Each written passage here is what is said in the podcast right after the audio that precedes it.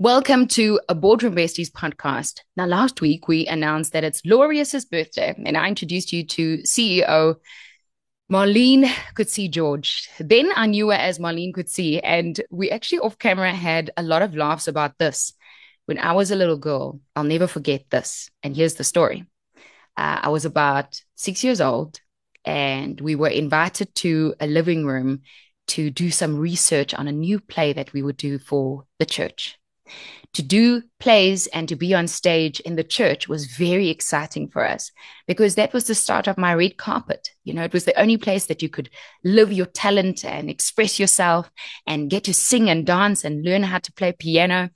And this particular day, we were sitting in the living room of Ma Coetzee's house. And this was the mom of Marlene Coetzee, George now. And as we were sitting down, she switched the TV on and next to the TV, there was this machine. And it was the first time in our lives that we ever saw a VHS machine. and at that time, okay, I could have been maybe a little bit older. At that time, we were like, what is this? And you just came back from America, remember? Yeah. And I mean, yeah. 30, 35 years ago to have come back from America, we were like, what? Where on the map is America? we, we are from Ravensmead and Matroosfontein in the, in the Cape Flats. You know, we we we didn't know where America was, let alone what a VHS machine was. And then you popped a DVD in, and we watched Colby's Missing Memory. Yes, yeah. And that Christmas, we performed Colby's Missing Memory. We washing Salty's pages. We washed them one by one, and we got to sing on stage. And mm-hmm. that was because you brought something to a whole group of children who's never experienced not VHS machines, but who's never experienced the care of someone caring about their talent, about the new other than what our parents knew at that stage. You know, they knew about going to church and praising God and being obedient, and that's wonderful. But we could yeah. kind of come to you with all the other stuff like, but what do I do now? You know, I don't have a piano at home, but I want to learn. You were our mentor who was also a teacher and we looked up mm-hmm. to you thinking, hey, she's educated. I can do that too. And that's what you meant to me as a kid. We looked up to you going, well, if she can do it, we can too. Marlene, wow, welcome to Boardroom Besties. Welcome to our virtual boardroom. It is an honor to speak to you in this capacity today, not as the Laureus CEO, but as one of the women who I really adore and appreciate in my life. I appreciate your entire family and your sister and your brother and what they've done for me in my own career. And it's wonderful to know you. So, a warm welcome to this chat. I think that was the chat. Thank you, Marlene. Oh, thank you so much for having me. It was so great to be here. Allow me just to say that the learning process, uh, me learning from you and observing you, that process is mutual. So thank you very much for the reciprocity in the learning. Mm.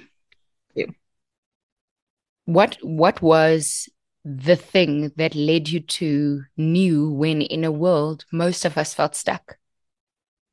You know, when you are when you are young and you watch other people grow, when you are in business and you are wishing and hoping for a side hustle, when you are employed and you think entrepreneurship is so much better and that it's bigger, what's the one thing that gets you out of that? How did you know, being in the Cape Flats, growing up in Matroosfontein, me being in Ravensmead, that there's something out there that's not necessarily better, but that will help you to take people to different places?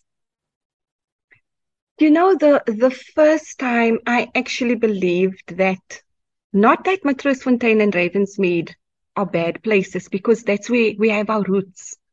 But the yes. time that I actually started to believe that my life can be that the circle that I that I live in can be bigger than that was my, through my father's eyes. Because his belief in education and his belief in the fact that his children, if they understand the value of education, can take their lives, you know, in a circle that's much bigger than what they, they as our parents could give us at that point in time. He actually helped me to realize that. I was at I was at high school, my first year at high school, and my it was then standard standard six, right? I think it was standard six, standard seven. And in my first year at high school, my first term results, it was pathetic to say the Right. least. Right. And I hid my results. And they Mm. found it long after it came home. Mm. And I was expecting that there would be some kind of consequence. But my dad said to me, you know what? It is not, uh, it's not such a big thing if I get upset about this. It is more of a big thing if you don't. Yeah. So rather, next time, don't bring something like this home and not be disappointed in yourself because this isn't the best. This isn't what I see in you. So you must be upset that Mm. you are not upset, that you see better in you. And it's that level of, I think, engagement and almost teaching and leadership from a parent because I was expecting the opposite Mm. that made me believe actually there's more in me than I've recognized. Mm. And that one conversation was the watershed for me. Literally, one conversation. That was the earliest one that I can think of that resulted in a in a shift in my thinking about myself. Because often eh, other people can see, you can see things in me, but if I don't see it in myself, if I do not recognize it about myself, I think it remains stuck in a place that if someone else doesn't push you or, or delve it out of you, it is lost. And ultimately we are we are here to make a difference in in in some space of our living. So I'm grateful for that conversation in our first year of high school. That resulted in a shift for me through the mouth of my father. How do we get to a point? Yo, I can resonate with that. I love my dad, eh? Yo, Marlene, I, I love my father. He teaches me, because I still have my daddy, right? Like he teaches me so much and and even my mom, I there was a time that my mom was very sick and I didn't think that I could learn anything from her. And it's interesting now. I don't know if it's an age thing. I don't know if it's a miracle. I don't know if it's because time has passed.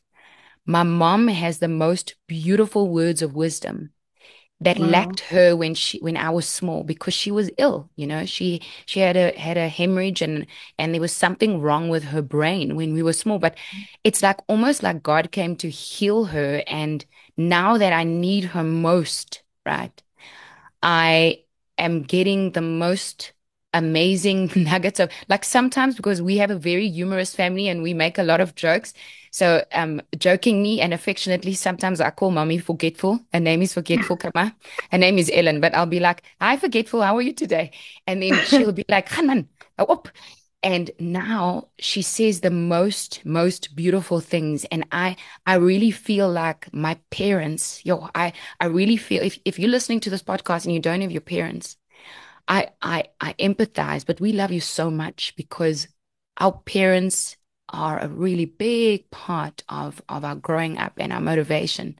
And they've made a lot of mistakes, right? But when they did it right, it felt so good, and I learned so much from them. Do you, do, do you I mean you also grew up in a in a in a group of women, right? That that are very mm-hmm. strong. Like you've got your sisters, and even my sister was a big role model for me Yeah. what did what did they contribute to your life like like it, looking back and where you are now is it is it important to have a good relationship with all your family because that's heaven right most of the Yeah. time we don't get along with the rest of our family sometimes we don't want to Yeah. You know, I I have amazing sisters, eh? I I must admit I'm extremely blessed when it comes to that. And what they've done for me is they've almost been my holding pattern. So I would fly out and I would fly back into my holding pattern and I would be caught. So that's been, it's been that sense of security that I know I can go out and then I can come back. And so vrachtig, that pattern would be intact. You know, it would, it would literally be, and not just intact, but expecting to catch me. Mm. Now, money can't buy that.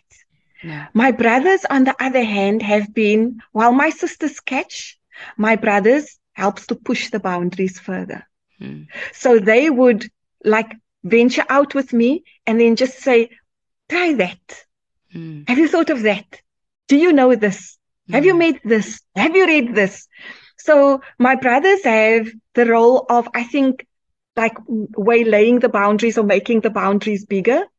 And then I will try and my sisters will wait and catch and I will feel secure again. So it's been a combination of, of that. So I cannot like the importance of relationship. I can't stress that enough. Mm. It doesn't have to be perfect. Right. Even with family, it doesn't have to be perfect.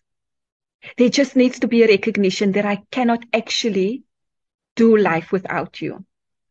Even in the patches of imperfection, I recognize you. And I hope that we will get to a place where it will be better, smoother, and close to perfect again. But while it's a little bit imperfect, I still recognize you. Because like I, one of the declarations that I do, if, if we're speaking about myself, like I wake up and there's a passage of scripture in Psalm 16 verse 2 that says, apart from you, I can do nothing. And the psalmist says, apart from God, he can do nothing. And that's me. So mm-hmm. that's firstly, I can't do anything without him. And then the people, he shows up in the people around me. So if I don't recognize him, them, I'm not going to recognize him because so mm. often he shows up in them. So yeah. Yeah. I know relationships is also something that's very important to you. And so I'm sure some of this resonates with you. I Completely. am because you are, yeah, you know. Completely and also the and i mean the most basic form of all of it my dad and i speak every day. So does mom yeah. even if she doesn't talk my dad doesn't know how to take a phone off speakerphone. All right. So when i call him by default everyone around him in the bank and at home is part of the conversation. So i can speak to dad and then mom is part of the conversation. And so it is an interesting thing that no matter how much i achieve right it's almost like my mom and dad's not understanding of what I really do keeps mm. me grounded enough to just feel yeah. like I can just speak to my mom and dad. Yeah. I can say to them, I have just landed utterance. They'll say, but what is that? And while I am still explaining it, they say, but when are you going to come home? Because your mommy's got curry in the fridge for you. because they actually don't care what I do because they want to know if I am still Ilana. Yeah. They want to know how I am, not what yeah. I do. Yeah. You know? And what we do is what we do. Mm. And that's different to who we are. I really hope when so. We, and when we know yeah. who we are, when we know mm. who we are, then what we do really has meaning. Yes. Because that doesn't, what we do doesn't define us. Mm, mm. Who we are defines us. And who we are impacts what we do, how we do what we do, rather. What was your biggest, biggest disappointment? It happened more than once. I was retrenched three, four times. And I, I cannot believe that every single time it was, it was, I was utterly disappointment, disappointed. Sorry. Because there's something about retrenchment that affects it hurts. Yeah. It, yeah, you know? And so, and I, and for a, for a season in my life, I was part of of HR and managing people, and I was on the other side of conversations where I had to have the that conversation, and you understood the bigger picture, and you never took it lightly. You know, mm. I always, there was something within me that, that hurt because I understood. So for me, just in life in general, in my career, just journeying through retrenchments has been tough because um, it's like it's been likened to death. You need to separate, you know, you need to go through a process so that you can emerge in something new. Mm. And just going through that process isn't necessarily easy. Uh, but what I've also learned that having gone through that process, there can be life. There is mm. life. Mm. You know, you can blossom somewhere else, but you need people. Often where you end up blossoming next, people are instrumental in creating those, making those dots, creating a little pocket that might fit, being instrumental in conversations, helping you, encouraging you so that you don't give up. Um, so yeah, I don't know if that answers your question, but retrenchment, having gone through that a couple of times in my life, has been tough. The the the feeling of rejection, right? Yeah. And the feeling of not feeling good enough. Because here's the thing. They they decided it for us, right? Yeah. Like you didn't retrench you because you still have the skill set and you're still amazing. But yeah. they decide and I explained this to someone the other day that every 13 weeks I get retrenched. Sure. Because I'm a freelancer and I'm in entertainment. And after 13 weeks, when a series doesn't want you anymore, they will replace you. Yeah. And wow. after two and a half years, if a radio station feels that you didn't commit to what you needed to do, they will find another Ilana and they will replace you. There's no there's no permanence in entertainment and it's a very tough industry. And hmm. so when people normally say to me, but oh, why are you so bubbly and how do you get up? I have to be joyful about something else other than people telling me what I am worth. I have to feel worth it without having my bosses tell me how amazing I supposedly am or or or even when we MC, right? When when they send out a request, they can say, well, we've declined you because we chose someone else. Mm. And I do six MC gigs a month. So the other 10 times someone said, We didn't choose you, we chose someone else. Mm. And I have to tell myself every time that my worth doesn't lie with who enjoys or likes me because the other people did like me. Exactly. We don't exactly. we don't all like chicken licking. You know what I'm saying?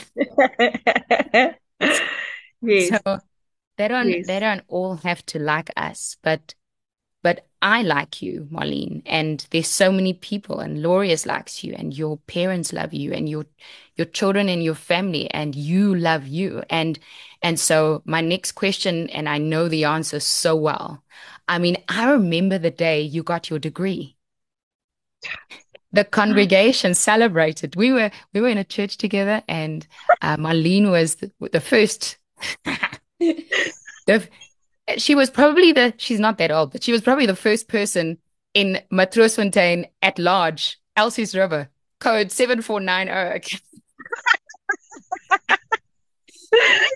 that got their degree. And then all of us went, hey, we can do it too. And then we all decided to enroll into school. Okay.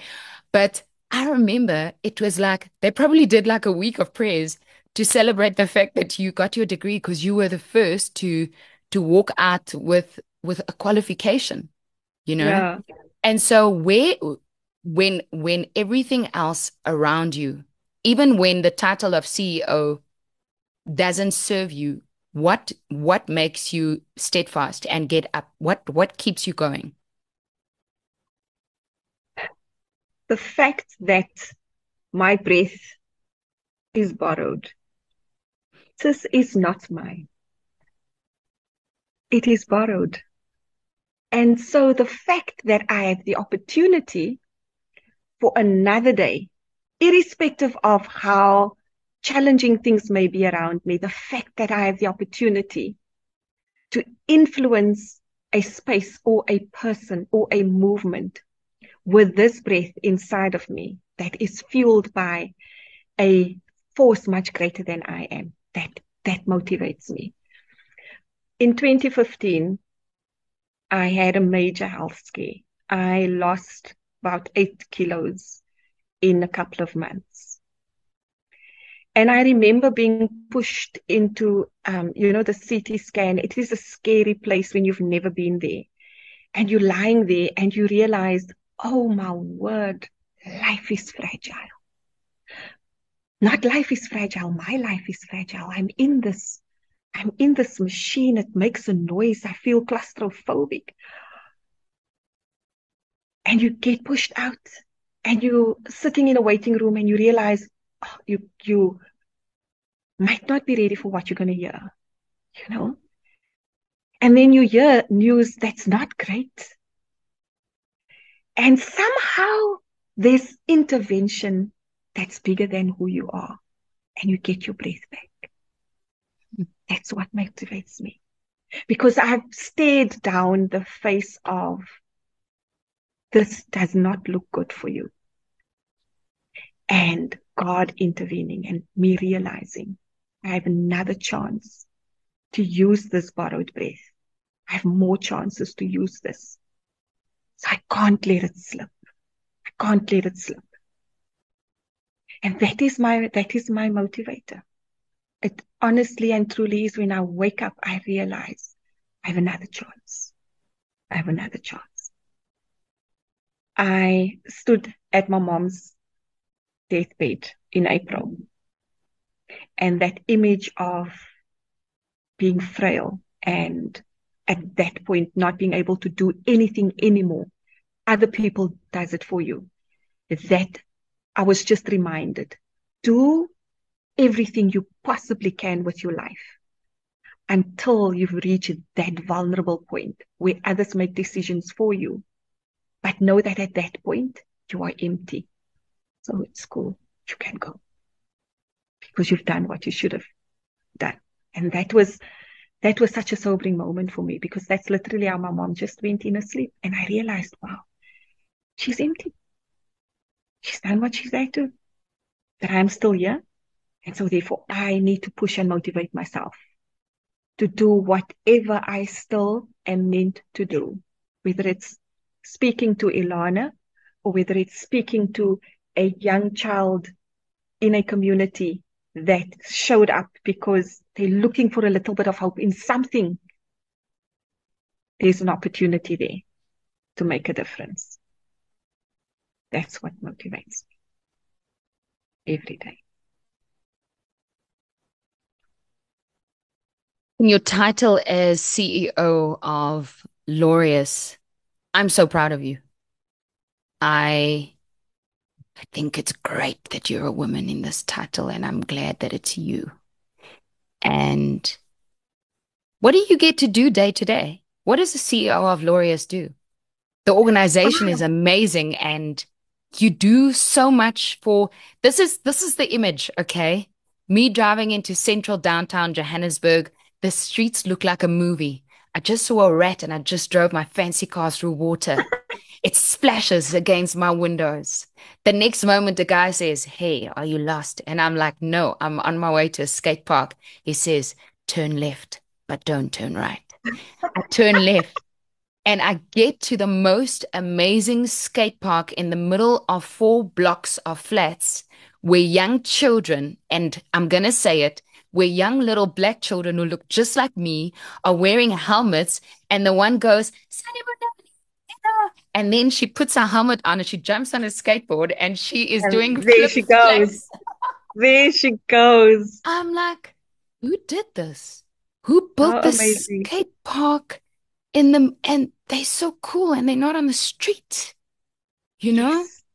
yes. Is that what yes. you do for a living? That's what we do. You know, there are so many angels all around. And and that skate park and that program, there are so many programs that does that, whether it's through a skateboard or a surfboard or a soccer ball, a tennis ball. There are so many good South Africans that sees how they can use sporting equipment or sport, the aspect of sport, to give that little boy or girl an escape after school before mom comes home mm-hmm. to get to have an escape and to do something positive and not just play the sport, but while they're there, be encouraged. See older kids who's now doing better. See older kids who are making something out of their lives. See someone who's coaching who's saying, don't do the wrong things, but rather go this way. You know, mm.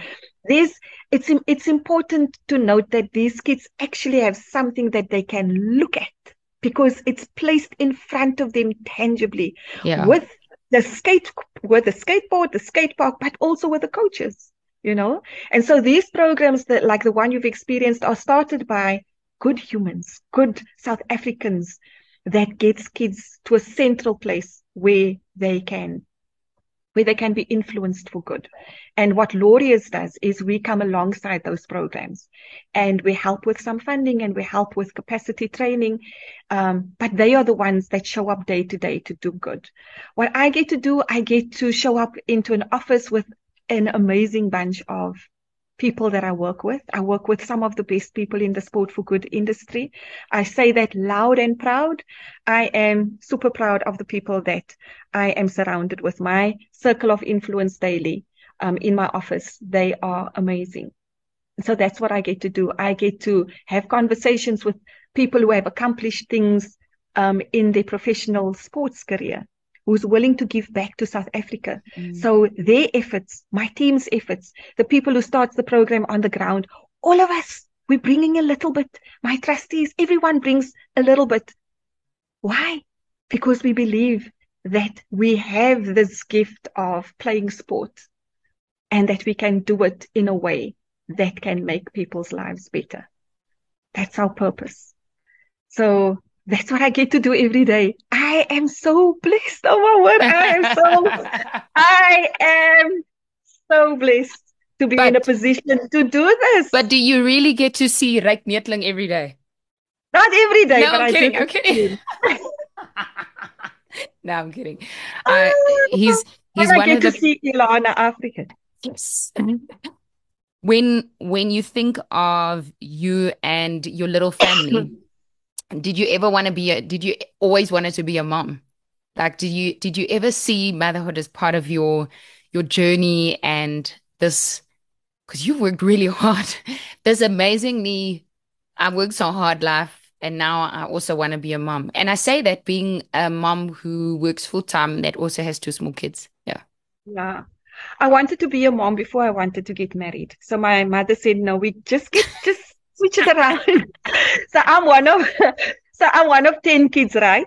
And when I was about 16, I asked my mom, have they ever considered adoption? and she looked at me, she's like, why? I 10 of my own. And then I realized, okay, maybe that was never woven into my mom's DNA, but it must be woven into mine. Into yours. And yeah. as soon as I started earning money, I started to do research about adoption. So I knew I was going to be a mother. Wow. I knew knew I was going to be a mother. Like as young as 16, I knew I was going to be a yeah. mother. Before I was yeah. going to be a professional person, I was going to be a mother. That's and amazing. it's not, yeah, it's not easy to be full-time professional, especially if your career involves traveling. Hmm. And I only survived, especially in the early days of Laureus in South Africa. I only managed to be a success during those years because of my support structure at home, hmm. because of my mom, my husband, and my sisters who remember. I come mm. back and I have my holding because that was so secure. That really helped me in the early years. And so I'm grateful that it is possible to have a career and to raise children. I think women are awesome that way, that we get to have a career we can. and that we get yeah. to raise kids. We can. We it's possible. Can. Yeah, we can. And I'm grateful for those people behind us that sure. catch, that wipes the little hands you know, that sits up when we are on a plane and does those things for us because we can do both. With the right people in our lives, we can. We can. Marlene, I mean, I could speak to you for hours because I, as a kid, you know, when you observe stuff and you see people, you, it's almost like you you watch, but you one day you ask them, you know, and over the years, I've been lucky enough to experience around you. It's like the answers came to me without having to ask all of them. So I'm glad you could answer some of them for other people to be an inspiration for them because we need women like you. We need women who have done most of it, who have had the children, who is in a professional career, who has suffered and has gotten up and that are remarkable. I adore you. I really do. And it is wonderful that we can put this out on a platform. And thank you for allowing me to do that. If you could give a diagnosis to the women of South Africa and everyone who's going to listen to this on our international platforms as well. What would it be? How would you motivate them? And it doesn't have to be lengthy or long because you are the motivation. What would you say to them? I would say to them, celebrate you more often. I actually I learned that in part from you and in doing this because I realize I am not shy to celebrate other people and I'm not shy to celebrate maybe we organizations come, but I do hold back in celebrating me. And so I think if I could leave a word with him is celebrate you. It's okay. Celebrate you. People who know your heart will still realize there's humility there. But don't lose the moments to celebrate you. Yeah. Today, Marlene, we're celebrating you. For more podcasts, Boardroom Besties on elanaafrika.co.za and .com.